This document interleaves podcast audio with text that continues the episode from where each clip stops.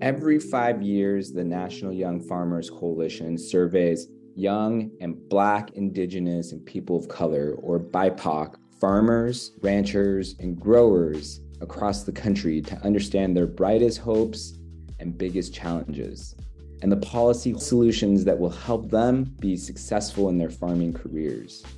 In 2022 alone, the National Young Farmers Coalition received over 10,000 responses from past, current, and aspiring farmers. Those survey findings revealed that urgent structural challenges are standing in the way of many of these young and BIPOC farmers' success, including the number one challenge, which is access to land.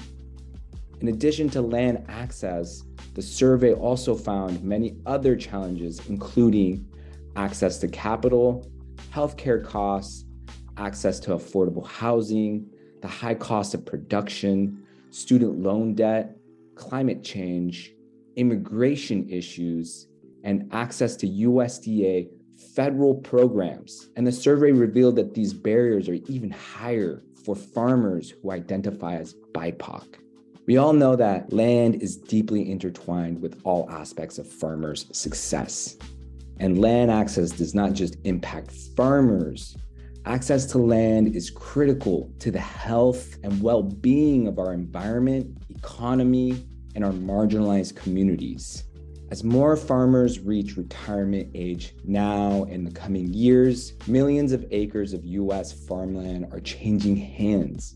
We believe public policy holds the responsibility and the promise to facilitate land justice for the next generation of growers and land stewards. And as the 2023 Farm Bill approaches, we believe it's a critical opportunity to bring our farmers' voices together in order to build power for future change. Young farmers started the Land Advocacy Fellowship in early 2022 as a part of a two year advocacy and leadership fellowship for current and aspiring young farmers and ranchers. This fellowship is part of the National Young Farmers Coalition's 1 million acres for the future campaign, an initiative to ensure that land is equitably transitioned to the next generation of farmers by changing policy in the 2023 Farm Bill that will be voted on later this year. So, we've partnered with CalAg Roots on these three episode podcast series to shine a light on the challenges and opportunities that face the next generation of farmers in California. Throughout this series, we'll be hearing from young farmers across the state, sharing their op eds that will be examining how access to land has been their number one challenge facing their and their next generation of farmers in the United States. This series not only acknowledges how centuries of discrimination and dispossession have made this barrier even higher for BIPOC farmers, but also how the 2023 Farm Bill, which is the primary food and agriculture policy tool of the US government, is one of our last chances to ensure that land transitions equitably to the next generation of farmers moving forward.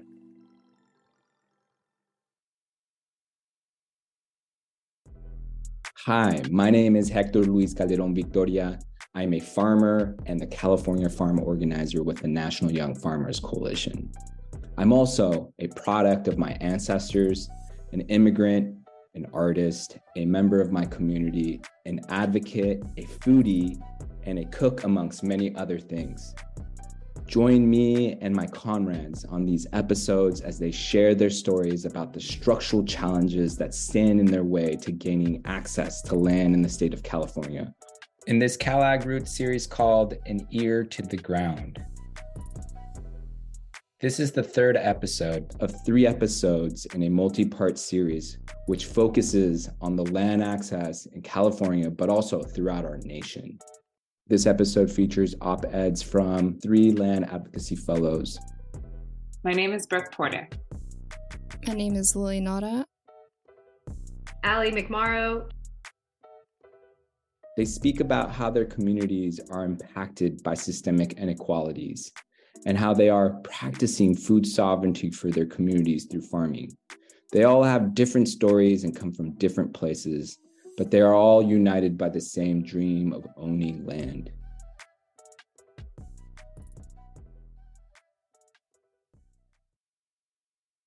Greetings. My name is Brooke Porter. I'm from Oakland, California, and I steward land in El Sobrante on unseceded Ohlone territory. And I'm a founding collective member, land steward, and educator with Agroecology Commons. Agroecology Commons is a worker self directed nonprofit that cultivates knowledge sharing, community action, and global solidarity for agroecological land stewardship, collective healing, and justice within the food movement. I'm also a land fellow with the National Young Farmers Coalition. As part of my work, I help facilitate the Bay Area Farm to Farmer Training Program, BAFT, an educational initiative rooted in horizontal popular education, social justice, and agroecological land stewardship principles organized by our collective Agroecology Commons and a large network of farmers, community organizers, and food sovereignty advocates. We seek to train predominantly landless aspiring young farmers with the technical hands on farming skills, as well as theories, practices, and applicable histories to transform our food system. With Agroecology Commons, I also cooperatively steward three acres with three other women in El Sobrante, California, where we tend to bees, support a goat slash sheep herd, and are building out an educational incubator farm for graduates of BAFT.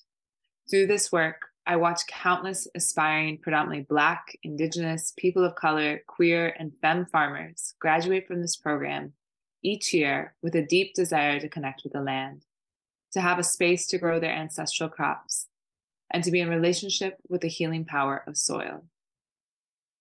Yet the price of land in California, the lack of generational wealth as a result of years of systemic racism, and the skyrocketing startup costs of starting a farm business all serve as insurmountable barriers for the next generation of farmers. As government officials sit on Capitol Hill debating the upcoming 2023 Farm Bill, the largest piece of federal legislation that influences our nation's agricultural sector. I ask that our nation listens to the next generation of aspiring farmers, many of which have been dispossessed from the land due to the colonial legacies that plague the Americas.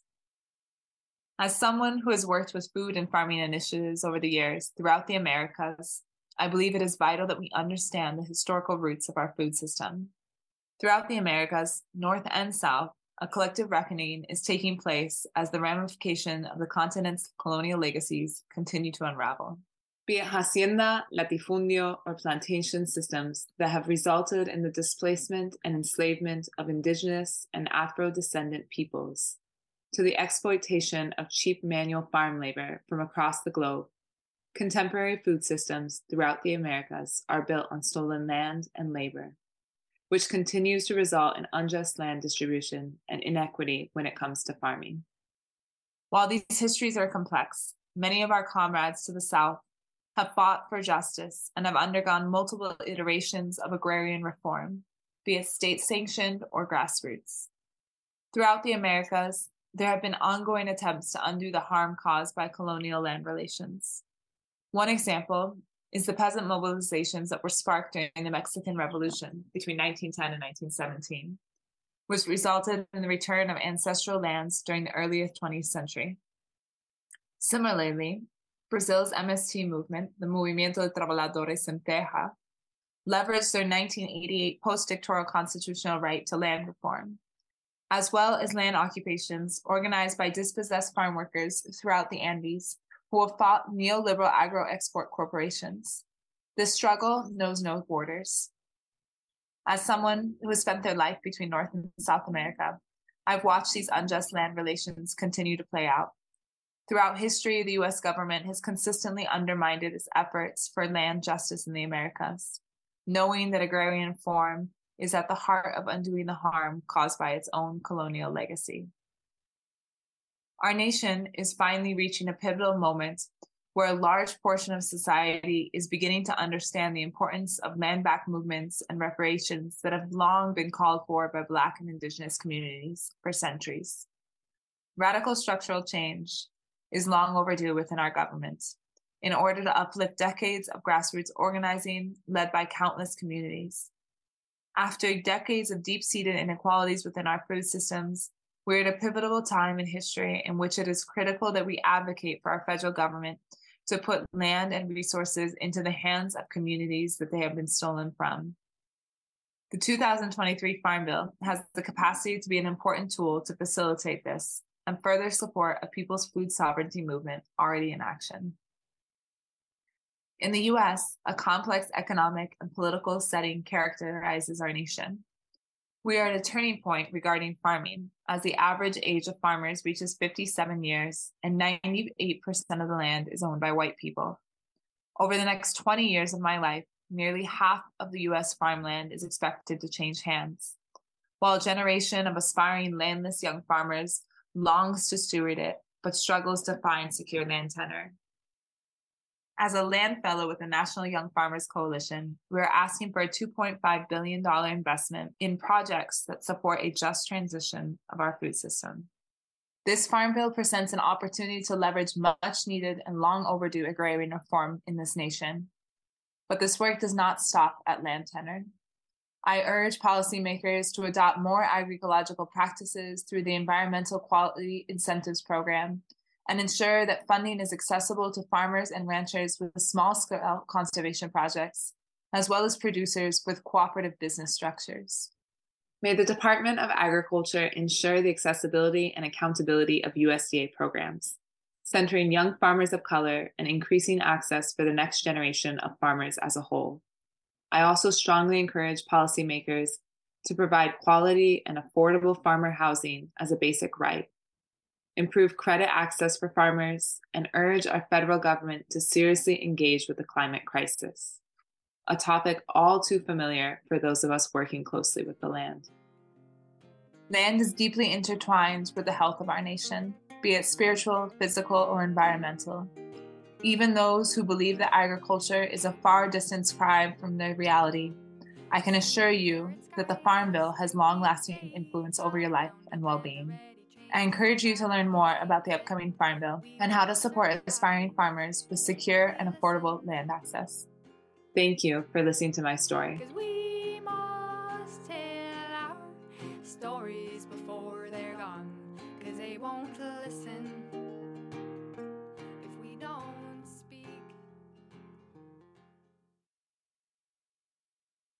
My name is Lily Nauta. I'm 23 years old and I'm from Santa Cruz, California. While I was in college, I found myself facing a number of mental health issues that hindered my ability to function in day to day life. One of the major symptoms I experienced for the first time during this period was disassociation.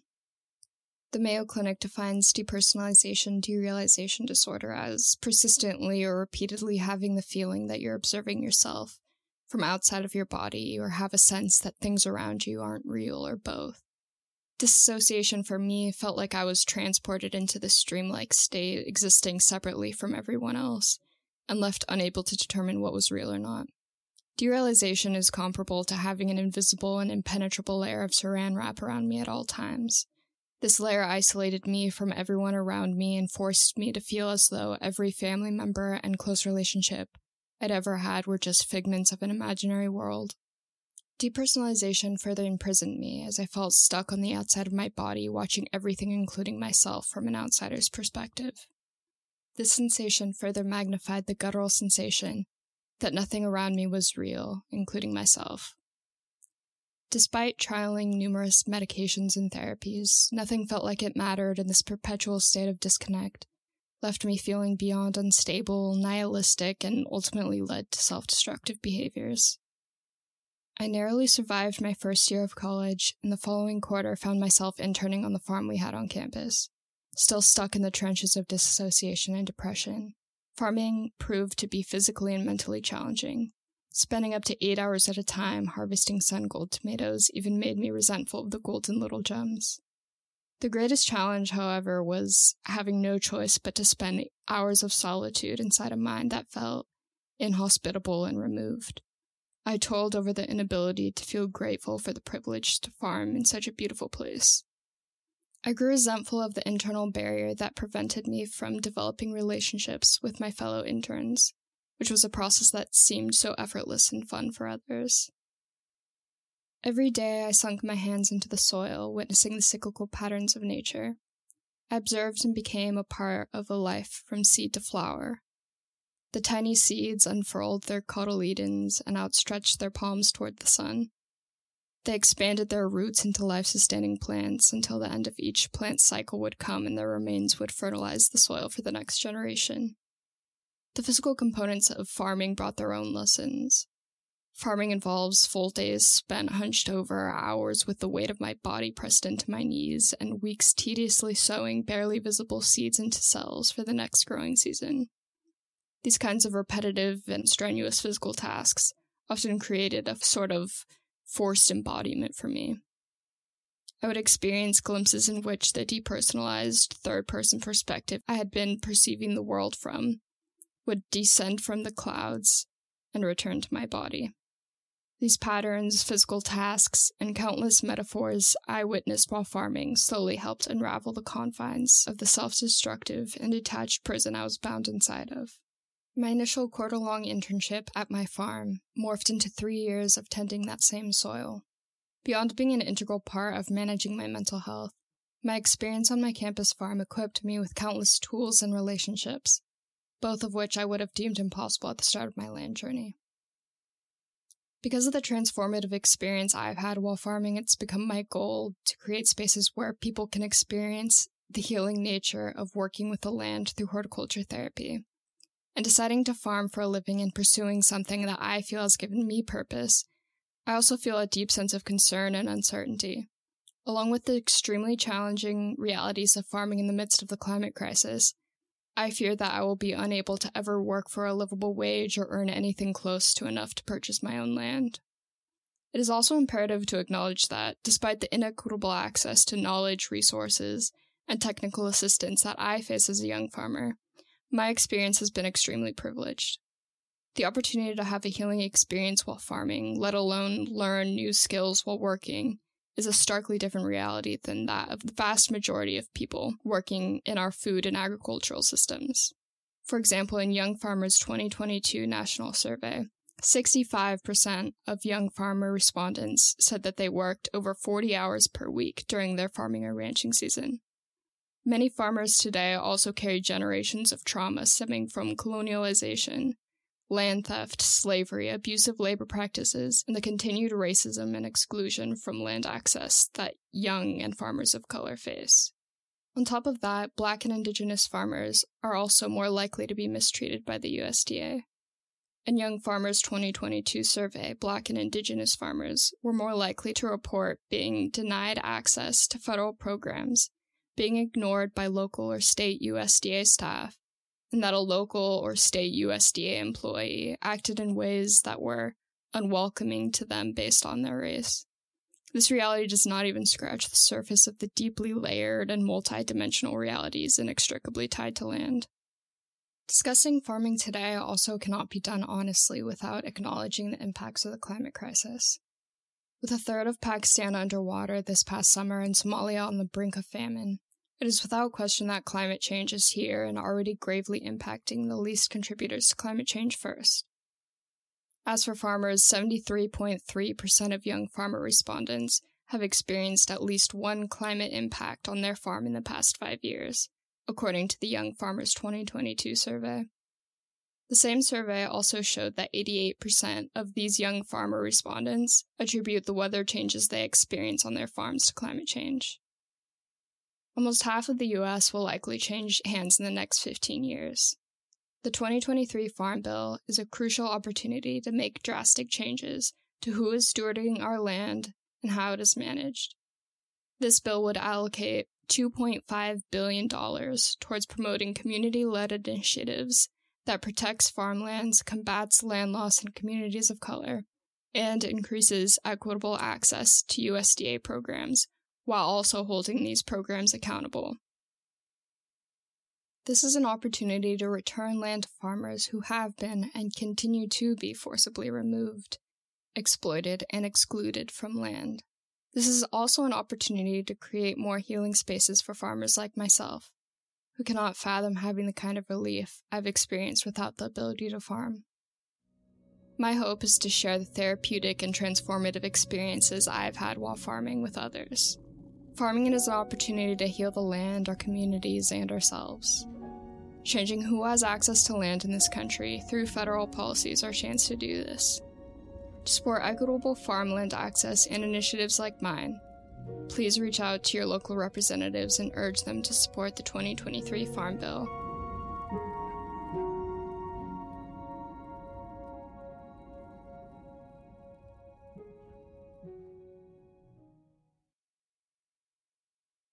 Allie McMorrow, Chico, California. Butte County, the unceded lands of the Mechoopda indigenous peoples, is known for its multi million dollar agriculture industry nowadays. In the late 1800s, it was quote unquote discovered that the soils of our county supported many of the crops grown throughout California. By the 1950s, agriculture had become the principal source of income. According to the 2020 Butte County Crop Report, the top $3 million agriculture commodities take close to 103,000 acres to produce. My name is Allie McMorrow, and I was born and raised in Butte County. I feel that it is my obligation to continue being a steward of this precious land. This land has the potential to continue nurturing our ever growing population. I grew up surrounded by trees and an abundance of food, and I want to give support where needed to ensure that continues. Unfortunately, there are many barriers in place to owning or leasing land. Owning land would give me the opportunity to support my community's local food system. As a young vegetable farmer living in Northern California, I'm afraid that I will no longer have the opportunity to continue my career in agriculture, a career that I have a deep rooted love for and an industry that desperately needs me. In 2016, I received a bachelor's degree in crops and horticulture from the College of Agriculture, Chico State University, Chico. As a student, I had the opportunity to work on farms through internships where I experienced firsthand what it would require to own and maintain land. My goal after completing my education was to purchase a plot of land so I could feed my community while nurturing the land in the process. The National Young Farmers Coalition found that 78% of respondents to their 2022 national survey are first generational farmers. I chose to pursue an education in agriculture because I did not come from a family of farmers or have a background in farming. My family immigrated to the US from Mexico in the 1970s, and many of my relatives were farm laborers. They spent their lives supporting this agricultural community, but were never able to afford land of their own. I share a similar experience. I am unable to purchase land because I have a large chunk of student loan debt, and my income and credit scores are too low to be considered for a loan. Coming out of the pandemic, I was forced to put a pause on my farming career and began running my own landscaping business in order to keep up with the ever increasing cost of living. The most recent farm that I managed was grant funded, and when the grant ended, my wages were drastically cut. My story is not unique. 58% of farmers have another occupation. It can take many years for a farm to get to the point where it is producing high yields and making profit. In order to support the needs of the farm and the farmer, off farm work becomes a necessity. Fortunately, I have found a way to make a living outside of farming, but this is not the case for many young farmers across the country. Research from the United States Department of Agriculture shows that across the country, the current generation of farmers is aging out of the profession. The average age of US farmers is nearly 60. If we do not help bring young people back into farming, it will become more of a hobby or retirement activity than a public service. Farming is critical to our food supply and rural economies. Agriculture feeds us, nurtures our land, and provides jobs. Just as we provide incentives to enter the field of medicine, education, and other public service careers, we need to encourage young people to make careers in agriculture. Land access is critical to the health and well being of our economy, environment, and communities impacted by historical and systematic oppression. Yet, access to land is the top challenge facing the next generation of farmers in the US. The Young Farmers 2022 survey also found that 78% of respondents struggled with a lack of capital.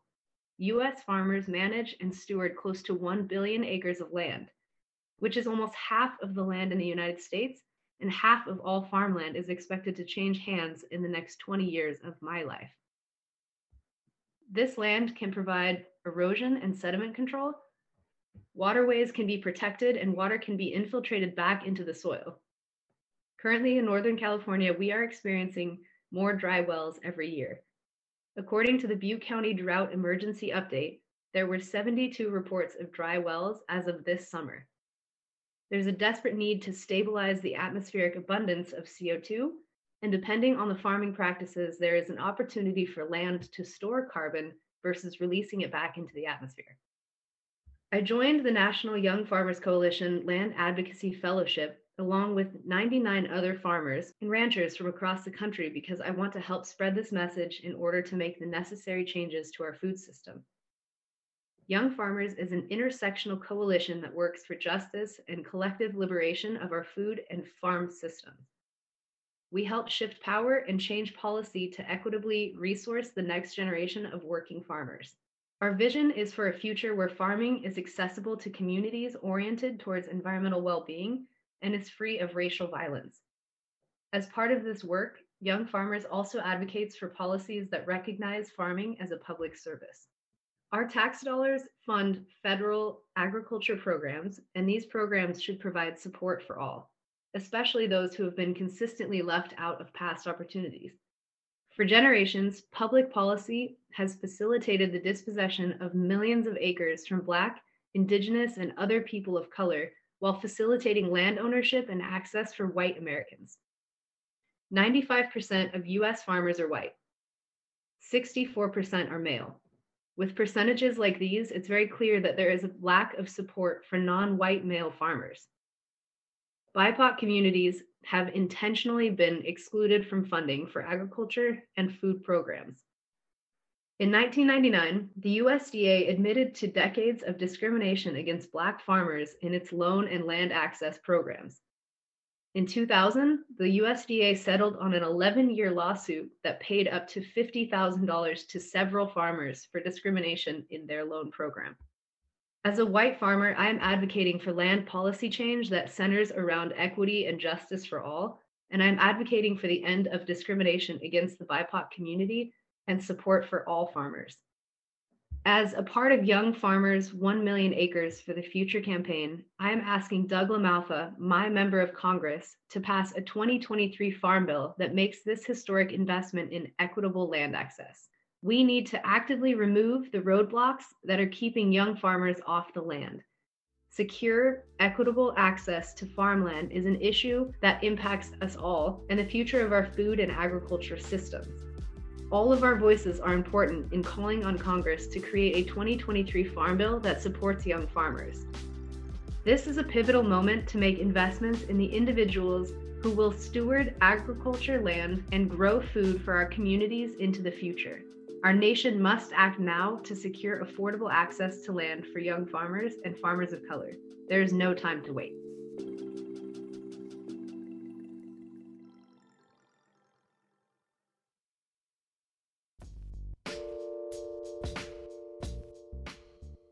Thanks for listening to the CalAg Roots podcast. If you liked what you heard, you can check out other stories like this one at www.agroots.org or on Apple Podcasts or anywhere else you can get podcasts.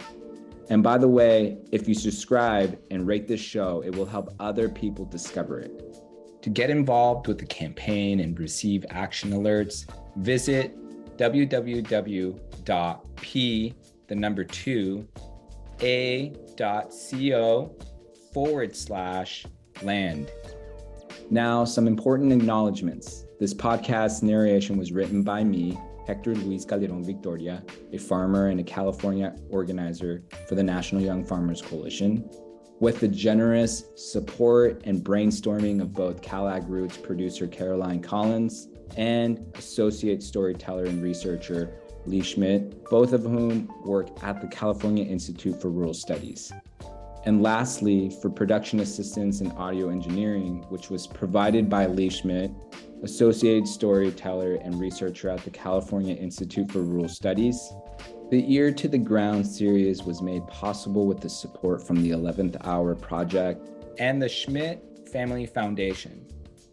And finally, special thanks to our farmers in this three episode series Mayra Perez, Jaime Sosa, Veronica Mazarego Anastasio, Stephanie Ortiz, Temu Asir Martin, Brooke Porter, Lily Nauta, and Ali McMurrow, who all took the time to write their stories and make time to be recorded.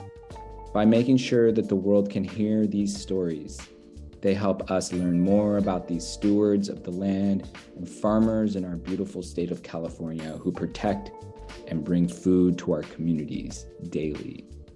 So, thank you for all your hard work.